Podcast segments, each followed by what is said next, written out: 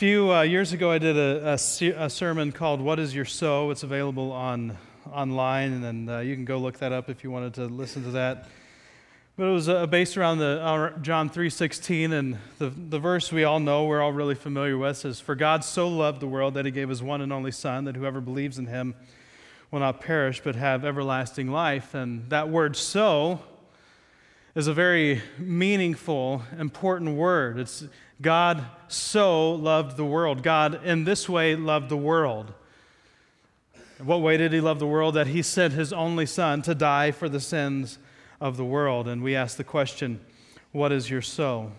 Because God has so loved me, I will so love others. Because God has loved me in this way by sending His Son to die on the cross in my place, then I will, in this way, love others. This is what, what uh, John is talking about here in this verse, in verse 11. Dear friends, since God so loved us, we also ought to love one another. Since God in this way loved us by sending his Son to die on the cross for us, then we ought to, in this same way, love one another.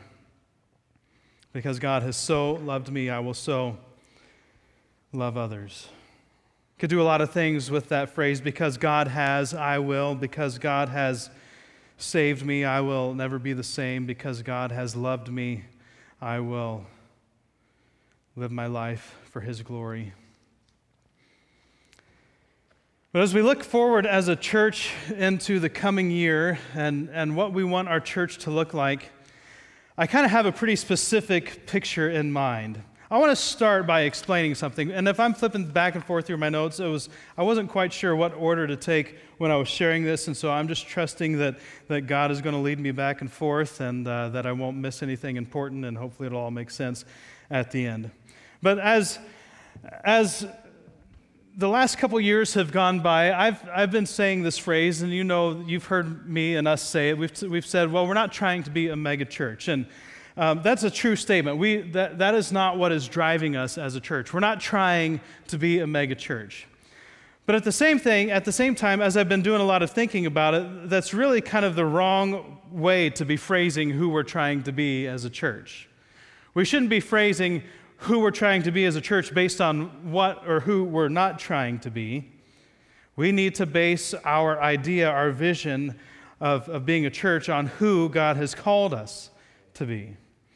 And so, being a megachurch, that's not our focus. That's true. We're not focused on being a megachurch. But I'm afraid now at this point that we have allowed that thinking to uh, kind of excuse the need for us to reach outside of our church.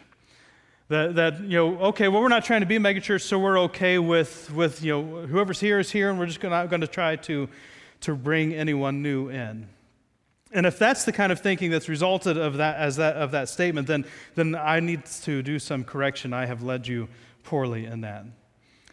So we're not going to say that anymore. And if you catch me saying that, you can feel free to come up after the service and smack me. I give you permission to smack me.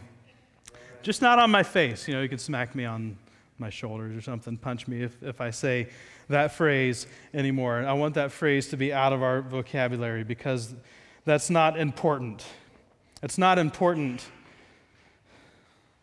what other churches are doing when we contrast that with our church. I know that sounds bad. It's important what they're doing in building up the kingdom, but our comparison to them is unimportant. So, what are we trying to do? Who are we trying to be as a church?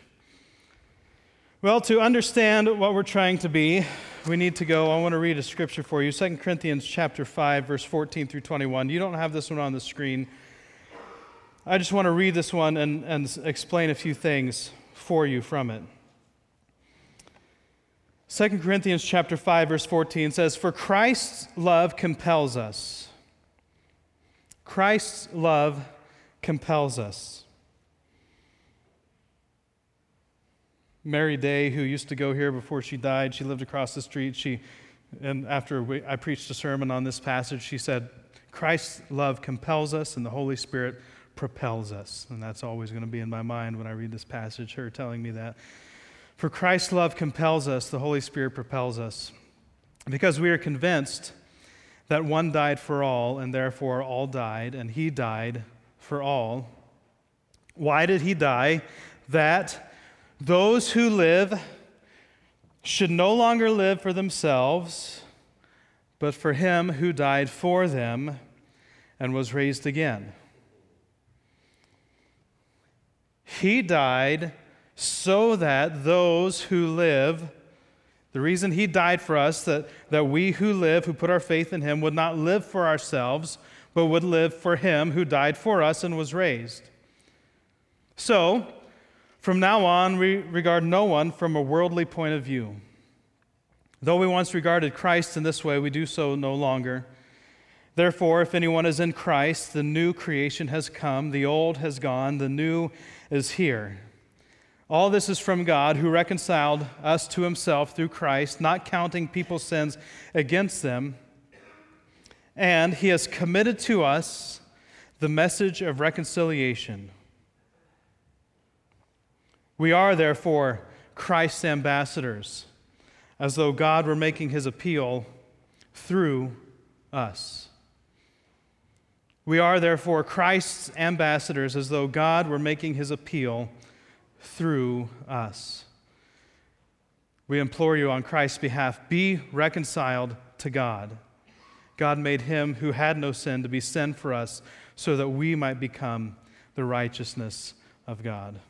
If you were going to memorize seven verses, I would tell you to memorize those seven verses. Christ's love compels us. God made Christ, who knew no sin, to be sin. He became our sin and paid the price for our sin on the cross, even though he knew no sin. But Christ's love compels us. What does Christ's love compel us to do? Not only to not live our lives for ourselves, but it compels us that, that we should not regard anyone from a worldly point of view, at least, especially within the kingdom of God. We're not looking at one another as though worldly, we're looking at one another as though eternal.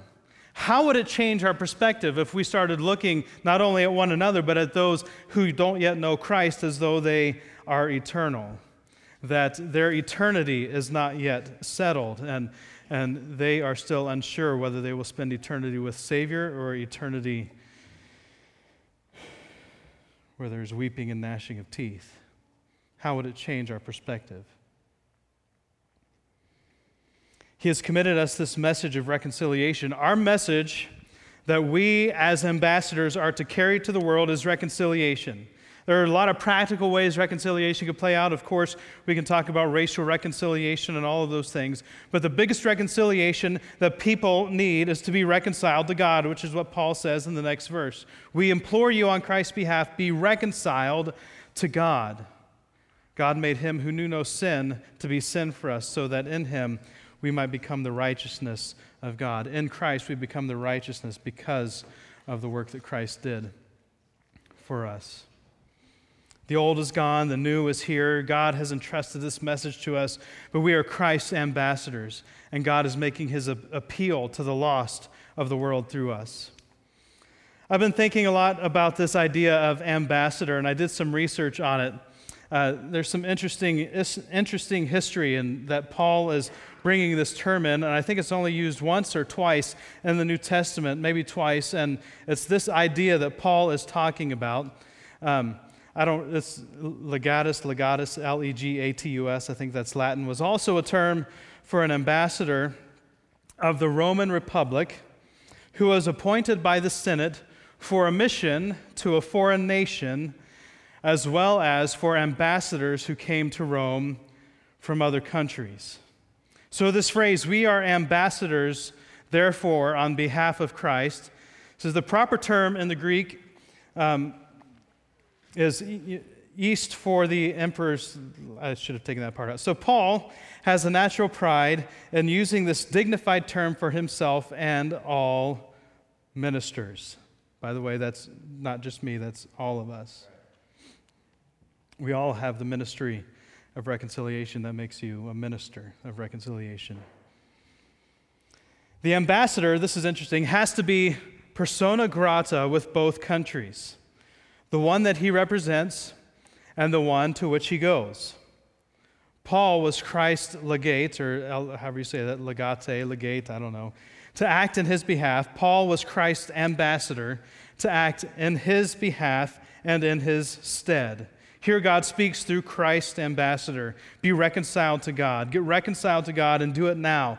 And this is the ambassador's message as he bears it to men from God. This is a very interesting concept that, that the ambassador has to be a persona grata with, with two countries. That when we come into our faith in Jesus Christ, we realize that, that we're, no, we're no longer citizens of earth, we're citizens of he- heaven. Our, our citizenship is no longer here on this earth, our citizenship is with Christ. So, so we belong to another world, and yet we are with this world. So we have to remain involved and plugged in with this world. So this should help encourage, hopefully, some of us that, that as we're in Christ and we're going out into the world where we work, where we live, where we do life outside of this place on Sunday mornings, that you are an ambassador and you have this amazing, incredible, interterrestrial, if you will, responsibility of being an ambassador through which the message of eternity and heaven flows through into those who are still citizens of a different world. That God wants you to be, you know, persona grata with Him and with this world. That means we, we don't get to be the people out making enemies.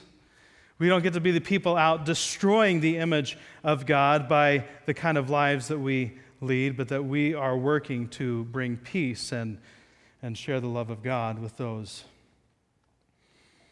in our lives. We are Christ's ambassadors. And God has chosen to use us to make his appeal to the unbelievers. That's, that's something that, that, that I cannot do for you, that, that I cannot go into your life and be an ambassador. Only you can be that ambassador for Christ in your life. Only you can have this message of reconciliation. Be reconciled to God. Whatever is keeping you from God, get back with God now. Do it now.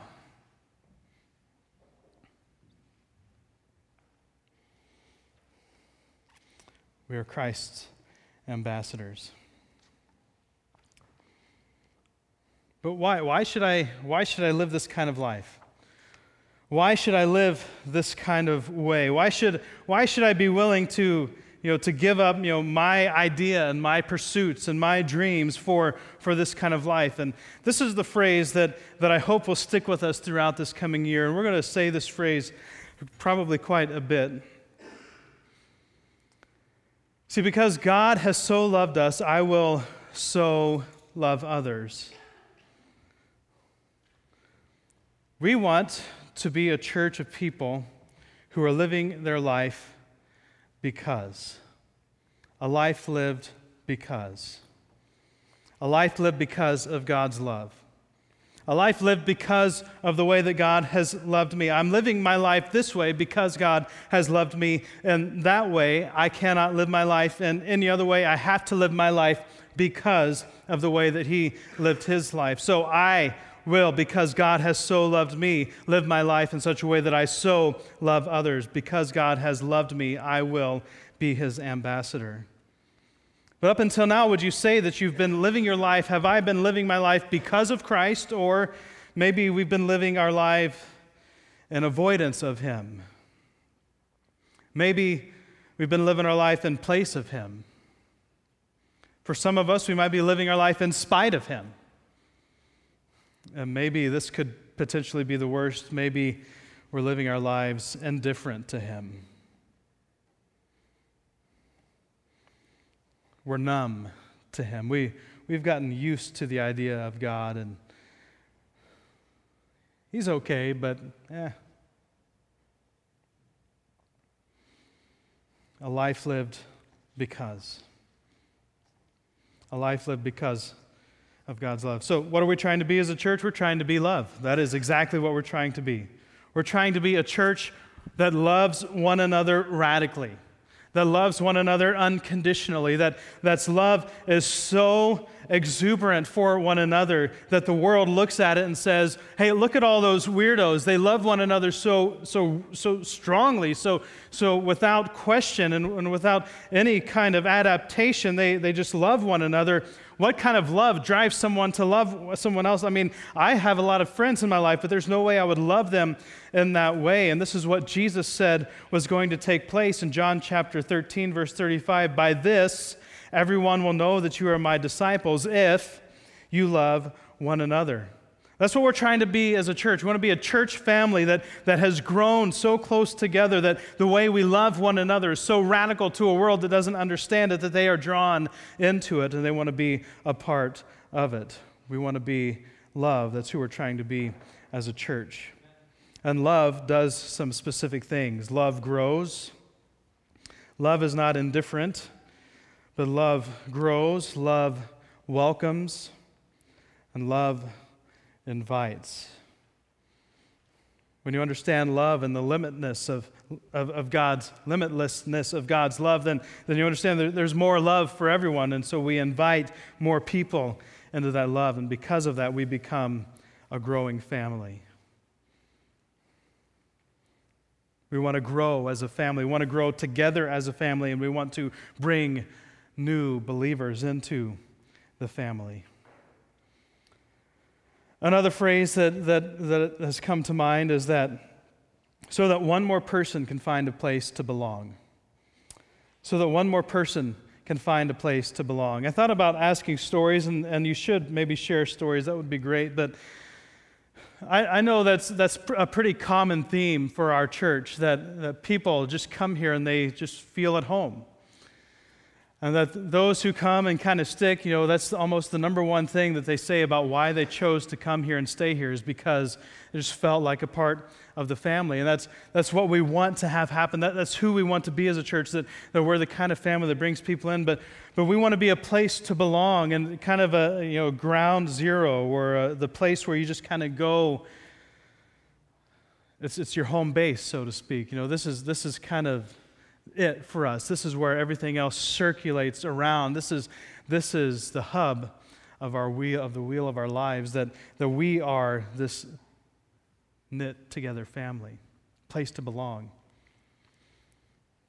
And when you think about it that way, that, that, that you know, you might say that about yourself. I would say that I belong here. This is how I feel. I feel like I belong here. And I know a lot of us in this room would echo that sentiment. I, I belong here. This is where I belong. This is, I, I didn't know until I got here, but now that I am here, I belong here. This is where I belong. And so think about those people that are, that are in your life, that are in your neighborhood, and in, in, your, in your workspace, or your family, your extended family, or just people that you know that you do life with outside of here.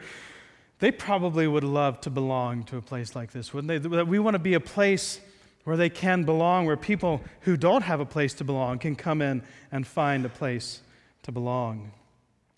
So that's what we're trying to be as a church a church that loves and a church that is so that one more place, one more person can find a place to belong.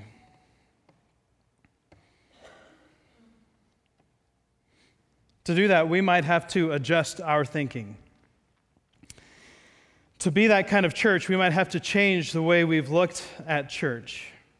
I know I've talked about this a lot, and if you've been around here, you know that this is, this is my, one of my themes as a church, but we have to have a correct view of church because too often we make church about me and my preferences. Too often, church becomes about, about me and what I want, and, then, and so church becomes an experience where I'm coming to get my needs met, and, and I'm coming so that, so that the pastor will feed me, and I'm coming so that the worship team will, will play my favorite songs, and I'm coming so that my kids can get what they want in the nursery or wherever. I'm, I'm coming so that we get what we're expecting out of a church, and that's not the correct view that we are supposed to have of church. Church is not about me and my preferences. Church is about putting God first and, and worshiping God. And to worship God, we have to actually humble ourselves. And when we're putting ourselves first and our preferences first, then we can't really worship God because it's not really about God, it's about me, it's about what I want. Church is about being a part of God's family. To be a part of a family, you know you can't be all about yourself in a family. You have to serve one another or things get out of control really quickly. It's about bringing more people into the family who are desperate to belong. We have to have a correct view of church. We have to understand that church is not about me and my preferences, it's about worshiping God and loving others.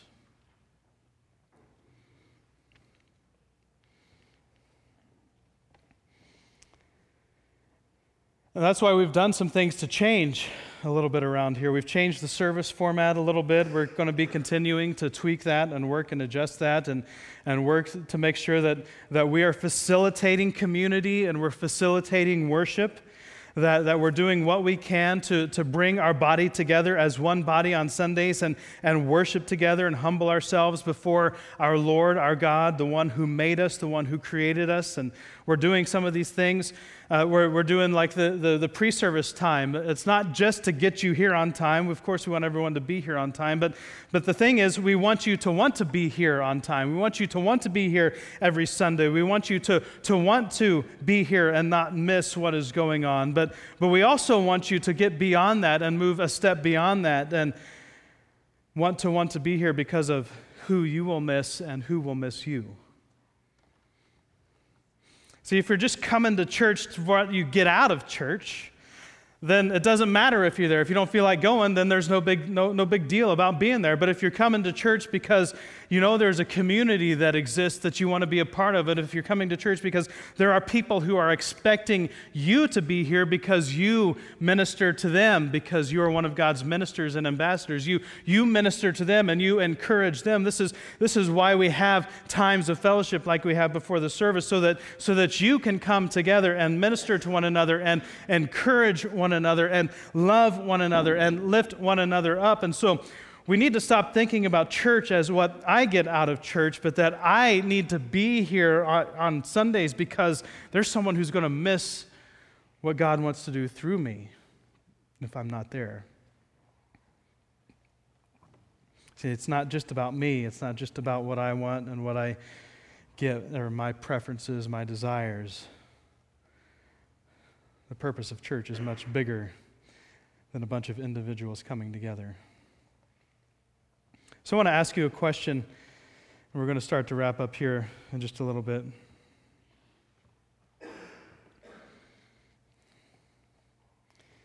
And I ask this in all, in all seriousness. And you have ways to contact me. You can, you can send a text message to that number. You can put a message on one of those cards and put it in the offering at the end of the service. And you can send an email. I'll give you my email address. It's david at 68church.com, the number 6, the number 8 church.com. You can send an email.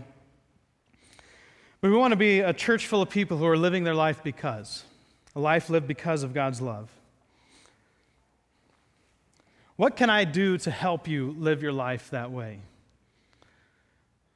I want to make myself available to you. I want to be available to help you and, and encourage you and, and shepherd you and pastor you and mentor you and teach you as, as best I can. Of course, I can't do it for everybody, but for as much as I can do, I will do. And I want to know is there something that I can help you live your life because? Is there something i can do that, that i can if i just if i just taught this or if i if i encouraged you in this way it would help you live your life because? Or there's something i haven't even thought of that's outside of sundays and and it would help you live your life because of god's love then then i would i want to know what that is. I want to know how i can lead you in that way. I may not be able to do it perfectly. There may be things that we have to create so that we can do those things but we're willing to do those things because it's more important to me that we help you live your life as a follower and as an ambassador than anything else. That's my number one motive and mission as your pastor. My motive and mission as your pastor is, is not to grow a huge church, as we've said. My number one mission as your pastor is, is, not, the, not the, uh, the love that I get from, from being your pastor. My number one thing as your pastor, the thing that drives me day in and day out, the thing, the thing that I am most passionate about, the thing, the thing that consumes my, my thoughts and my energy is how can I help move you out of your comfort zone to get you into a place where you're stepping on faith and you're living your life for Christ as his ambassador outside of this place?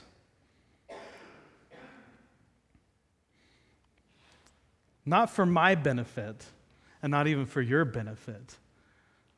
Not even for the benefit of the people who will come to Christ as a result of us doing this, but because we want to give God all the glory. What can I do? If there's something I can do, let me know. If I, if I don't know what it is, then I can't do it. So let me know, and I want to help you as best I can, and, and we'll, do, we'll figure out how to help you together. But I want to finish up with this.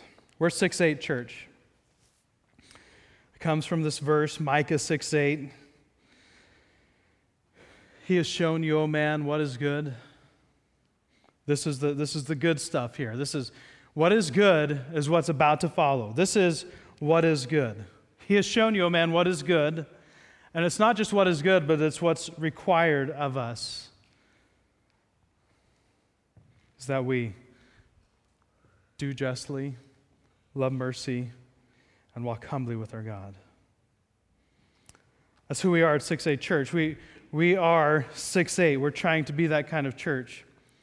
And when you live your life because this is, this is the kind of life that you're living, you're living the 6 8 life. You, when you put God first, you're living the 6 8 life. Why? Because He first loved us, so we, so we put Him first. When, when we love others, we, we're living the 6 8 life because He first loved us. How? Well, Micah 6 8 do justice. That means doing what's right. It means showing compassion or showing mercy or, or walking humbly. This is how we should love one another. This means in relationships that, that we love one another and we, we do what's right in the relationship. And what's right is not always what's easy. But we do what's right because that's what needs to be done. That's what God has given us to do. We, we show compassion. We walk with someone in a compassionate way. We walk with someone through their pain and through their struggle. And we do it all humbly. This is how we live a life because. At work, we, we can do this. We, we live a life because at work, when we're doing what's right, then, then you know, we, we're living a life because. You know, if your boss is asking you to cut corners and to do things that are unethical and immoral, you don't do them because this is how we live a life that shines. We, we shine by living the life that God has called us to live. We, we don't compromise our morals because our boss is pressuring us. We, we stand on the truth.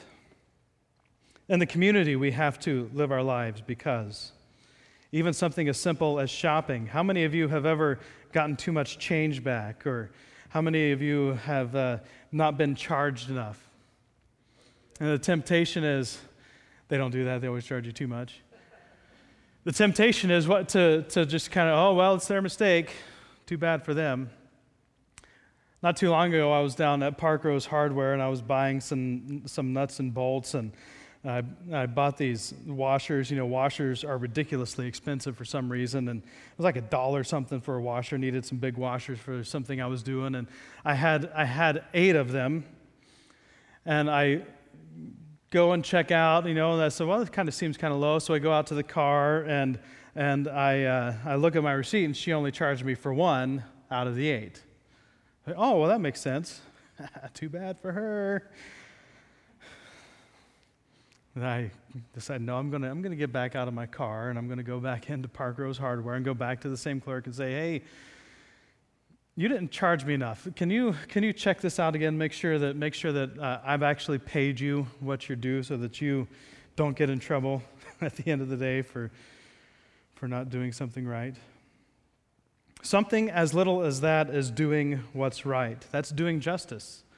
That's, that's how we're supposed to live our lives and community. We're supposed to do justice. In our family, even when it's hard, we're supposed to do what's right. We're supposed to live for Christ and live lives for Christ because that's the right thing to do, even if our family is ridiculing us and, and making fun of our absurd beliefs and the things that, that they hurl our way. That doesn't mean we compromise or we hide the light, but we still shine brightly the light of Jesus Christ.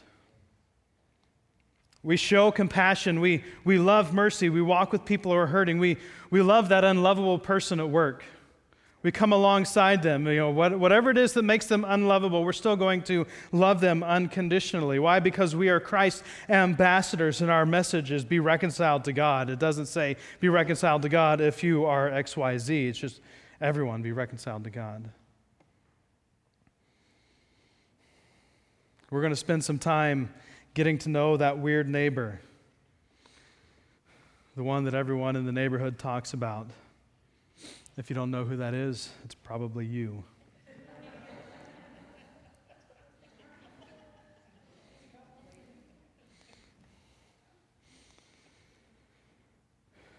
We're going to show compassion and we're going to do everything humbly. Walk humbly in everything with our God when we understand it is because of what Christ did that he became sin for us. He took on our sin, paid for our sin. We have no reason to brag, no reason to boast, except in the work of Jesus Christ. A life lived because looks like this we, we pour out ourselves for the cause of Christ. We pour out ourselves like a drink offering. We are full of gratitude and thankfulness because of Christ. I've got a few specific goals I want to share with you, and then we're going to wrap up. This coming year, I, we've never really set goals like this before. Maybe we did early on, but um, there, there are three goals that I have for us in this coming year. The first one depends entirely on all of us doing what we've just talked about. And it's not a crazy goal. I, I don't have some kind of crazy goal that we want to bring a thousand people in here. I'm not, but what would, it, what would it take for us to bring one new household into our family per month next year? What would it take for us to, to bring in and welcome and love and, and, and, and fold into our family one new household per month? If we broke it down, there's about 40 households already in our church. And so if we all pitched in on that, I think we could easily reach that goal of one per month. What would it take for us to bring one new household? Who, who could you start loving in this kind of a way to love into the kingdom? So that's a goal. Another goal is we want to see more new believers baptized. I love when we baptize anyone, anyone who's willing to take that public profession of faith. And if you're ready to do that, if you're ready to get baptized and, and you're just waiting for an opportunity, this is your opportunity. Put that on your card. There's a card in front of you. Just say, I want to get baptized, and we'll baptize you uh, we'll, we'll create a baptism service just for you so that we can baptize you. That's how serious we are about baptism. But we want to see new believers, people who have never known Christ, come into the faith and be baptized and stand up and publicly declare to the world around them, I am His and He is mine. I am a follower of Jesus Christ. This is my new name. This is my new identity. This last one, so we want to add a new household per month. We want to see new believers baptized. I'm not going to put a number on that one.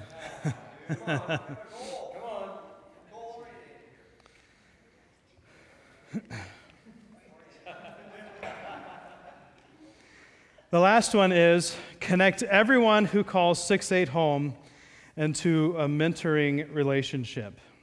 That's going to be hard. I know it's going to be hard. It's going to be extremely challenging.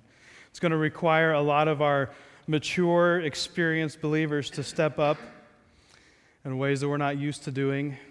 Some of you are already doing this. Some of you are doing it on your own and meeting with people on your own, and that's awesome. So we're just going to count that good. We're not going to try to get you into something else, and we're just going to trust that God is working there. But, but there are a lot who aren't in a mentoring relationship, and we want to be constantly mentoring people in the faith and bringing up, bringing up people into the faith so that there are more people to mentor others down the road in the faith. And so we want to work hard in 2018 to connect everyone who calls 6 8 home into a mentoring relationship. If you're ready for that, if you say, I want to be mentored, if I want someone, I want someone to, to mentor me right now, I'm ready, then you can just put that on the card and put that in the offering as well. We're God's ambassadors. We're between worlds. between, between the, the eternal and the finite world of the people around us. And we have this amazing responsibility being his ambassador.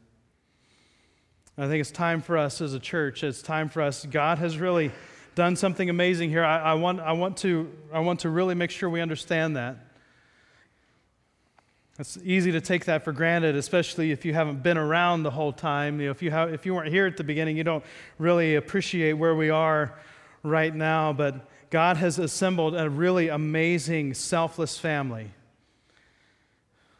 That's how I think of us. We, we, we are already amazing and already selfless. There are already so many here who give of themselves in so many ways. God has already assembled it. We're, we're, it's, it's, already this amazing group of people, and we already have the grounding and the foundation, the footing that we need to take another step and move out beyond ourselves, outside of our comfort zone, to see who God might want to use us to bring home. That's what we want to do. We want to bring people home. We want to bring lost people home. We want to bring the wanderers home. So, as we wrap up, I want you to start thinking because there's probably a person or family that's already come to mind. That's amazing how the Holy Spirit works that way. Person that maybe you've been thinking, inviting, thinking about inviting for a while and just haven't had the courage. I want to start praying for them. Maybe you have their names. You can put that on a card and we'll join you. We'll pray with you for them. And these are some prayers that you can pray that God, as we pray oftentimes here, that God would open the eyes of their heart, that they would be receptive to God's love, that they would no longer be blinded by the spirit of this age, but that they would be receptive, receptive to the love of God that's in the Bible. Start praying that God would give you opportunities to love them to love them unconditionally like He has loved us, to, to love them in this way, to show compassion, to, to do justice, to, to do it all humbly. Pray that God would give you the courage to invite them to be a part of our family. And when you start praying these things, expect that God's going to give you these opportunities because He always will. Once heard a pastor share this illustration. I want to share it with us as we close. He was a, uh, he was a sailor. I don't know anything about sailing. Know nothing about sailing, but, but uh, he, he had this sailboat, and he, he would often go down to the harbor where the boat was. And as he was down in the harbor. This true story, actually, true story. This pastor actually did this. He would go down to the harbor and he'd spend a lot of time on the boat and he would work on the boat and he would clean the boat and he maybe just kind of hang out on the boat. The, the boat kind of became a, a, nice place to hang out. And, and over time, he actually got a reputation for, for being the guy that hangs out on his boat in the harbor. Until one day, somebody finally came up to him and said, You know, he, hey, are you ever going to take that thing out? So, well, okay, so he, so he, he gets on the boat and, you know, he goes out and he just kind of goes out and he just, you know, just kind of motors the boat around the harbor. Just, just the safe harbor, you know, just the safe part of the harbor where he doesn't have to worry about anything. And so he does that a few times and he comes back and hangs out at the boat and then he goes out and just kind of goes around the harbor again and comes back and hangs out at the boat. And the guy comes back and says, You know, that's not really what I meant. I mean, are, are you ever going to take that thing out? Are you ever going to take that thing out on the water where it was built to go? Are you ever going to take that boat out and actually sail in the open waters with it? So he hemmed and hawed and said, Well, I'm not quite ready for that. Will you help me? And so together they get on the boat and they get out and they, they work together as a team and they pull the ropes and whatever the fancy words are that you do when you're sailing a boat, and they get out into the harbor and they sail. I think for a lot of us, we get comfortable in the harbor, right? We, we get comfortable in the safety of the harbor. It's easy to get comfortable there. It's easy to even feel like you're doing something because you're taking the boat out and you're, you're, you're, you're, motoring around, but, but really, have we ever really stepped out of our comfort zone, as we sung about earlier this morning, and to the realm of the unknown and actually set foot into a place that requires faith and put the boat out into open waters?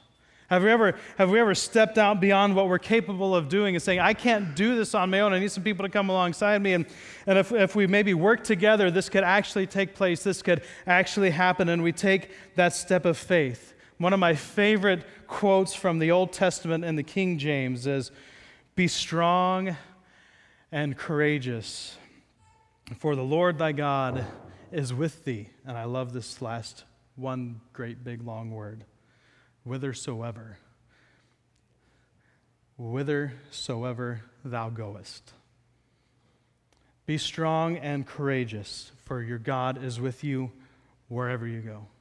We cannot go anywhere. We cannot wander anywhere and be away from the presence of God. God is with us everywhere we go. So, so be strong and be courageous. We, we have so much behind us, supporting us and encouraging us and giving us what we need to be this kind of believer. It's time to get out of the harbor. Let's get out of our, our comfort zones. Let's get out of what we're used to and what is normal to us and take a step of faith and say, you know what, God, I believe that you have put me here on this earth to be your ambassador, and it's time for me to step out and start loving people unconditionally and using what you have given me to start bringing people in to the family. And, and maybe, maybe just one will come.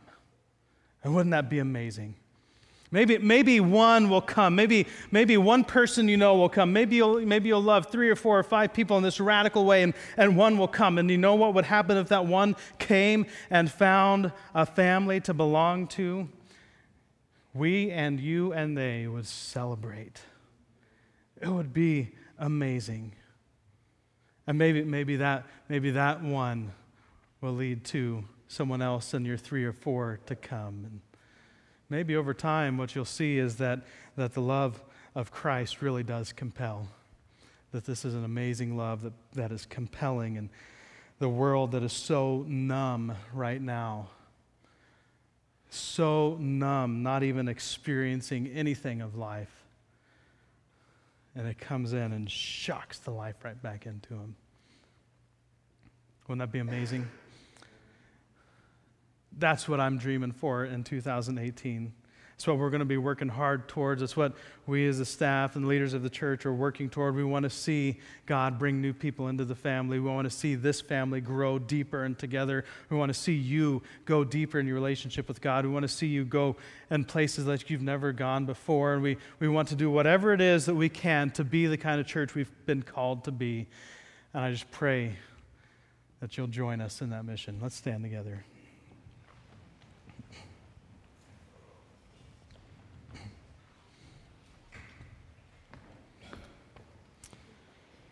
Would you bow your heads and close your eyes?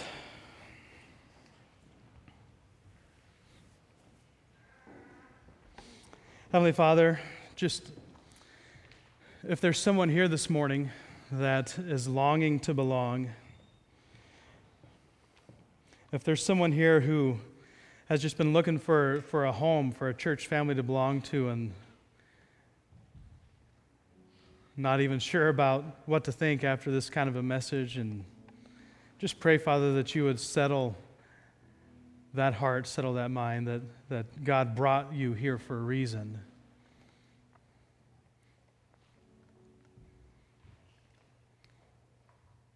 If there are those among us who, who want to do this, but we don't feel like we have the strength or the ability, Father, I pray that you would encourage our hearts right now to know that, that you are with us wherever we go, and that what you've called us to do, you will also empower us to do.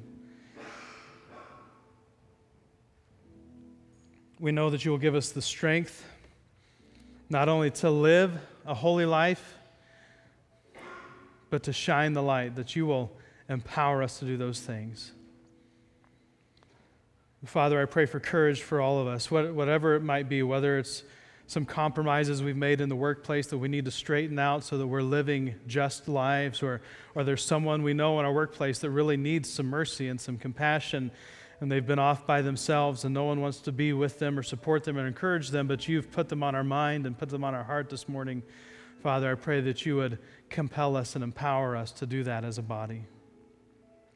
But Father, right now, for whoever's on our mind, whoever you have brought to mind this morning, who, whoever you have put and laid on our hearts and given us a burden for in this time together this morning, I pray, Father, that you would send your Spirit the Spirit of the resurrected Christ to go and open the eyes of their heart. That you would open the eyes of their heart that they may be able to see the light, that they might be able to see the truth, that they might be able to see your love. I pray that you would pave the way, prepare the way for love. And Father, I pray for, for each and every one of us as we think about going and, and loving them, that you would fill us to overflowing with your love, that we would actually become love for them. That we would, that we would become the kind of love that they need, the, the eternal unconditional love that never changes, not the shifting, always changing love of this world, the, the indefinable love of this world, but the, but the truly definable, always existing love of God. Help us become that love, and Father, to become love for them and to love them because they're made in your image. Because you want to reconcile them, you want to bring them back in and remake that image into the image of Christ. I pray, Father, for all of us for courage, for bravery, that, that you would help us to be courageous ambassadors, that, that there would be nothing that we are afraid of, that there's nothing that we fear because we know the one who has conquered every fear, the one who actually commands the waves, the one who commands the storms, the one who can speak and a storm would still, the one who can speak and, and can split the waters so that we walk through on dry land. We know the one who is in charge of the universe, who has authority over the stars and where they're placed in the sky. We know the one who has created it all, who has made it all, and who sustains it all. And he is the one that empowers us to live a courageous, fearless life. Father, help us to live that kind of life, to be your fearless, courageous ambassadors into a world that is struggling and numb from the effects of sin. And Father, I pray that you would give us this courage to shine brightly the light of Christ into that darkness and that it would be for your glory. And we just expect, we expect right now that you are creating opportunities. We expect that you are opening pathways and doors and communications that we might be able to have this influence that you want us to have so that you may add to your family here at 6 8 Church. Father, let us be the kind of people that live our lives because of the great love that we have received. In Jesus' name.